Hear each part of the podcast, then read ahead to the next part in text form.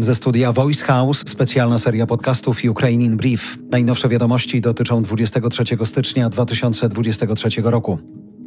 Armia ukraińska ma zrobić wszystko, żeby pomóc zregenerować się walczącym do tej pory na froncie żołnierzom, ogłosił prezydent Zełęński.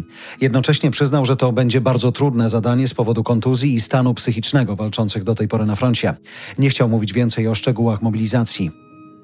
Zełański przyznaje, że pojawiają się coraz większe zagrożenia korupcją wśród wysokich urzędników państwowych. Niedawno wiceminister infrastruktury został zatrzymany, kiedy brał 400 tysięcy dolarów łapówki.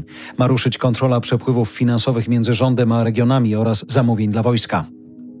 Holandia wysyła swoje samoloty F-35 do pilnowania przestrzeni powietrznej NATO nad Europą Wschodnią.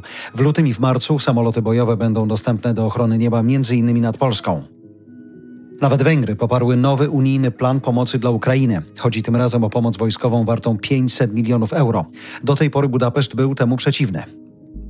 Szef MSZ Ukrainy żąda szybkiego przyjęcia przez Unię Europejską dziesiątego pakietu sankcji wobec Rosji. Wzywam do dewastujących sankcji przeciwko rosyjskiemu przemysłowi rakietowemu i zakładom produkującym drony, mówi Kułeba na szczycie szefów MSZ państw Unii. Dziesiąty pakiet sankcji wobec Rosji ma być gotowy na rocznicę wojny, czyli pod koniec lutego. Rosja wyrzuca ambasadora Estonii. To odpowiedź na decyzję władz Estonii o zmniejszeniu o ponad połowę liczby rosyjskich dyplomatów w tym kraju. Teraz Stalin także wyrzuca rosyjskiego ambasadora ze swojego kraju. Na znak poparcia z Estonią Łotwa zdecydowała się, że relacje dyplomatyczne z Rosją będą miały także niższą rangę. Rosjanie deportowali ponad 2 miliony Ukraińców z terytoriów czasowo okupowanych, twierdzi Kijów. Chodzi o okres od początku wojny. Trwa także przymusowa paszportyzacja, pisze Ośrodek Studiów Wschodnich.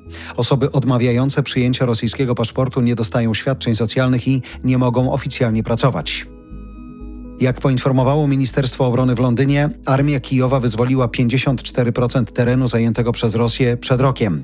Dziś Rosja kontroluje około 18% terenów uznawanych przez społeczność międzynarodową za obszar Ukrainy, w tym Donbas i Krym. One są pod okupacją od 2014 roku. To było Ukraine in Brief od Voice House. Kierownictwo produkcji Dorota Żurkowska. Redakcja Agnieszka Szypielewicz. Dystrybucja Olga Michałowska. Dźwięk Kamil Sołdacki. Redaktor naczelny Voice House Jarosław Kuźniar.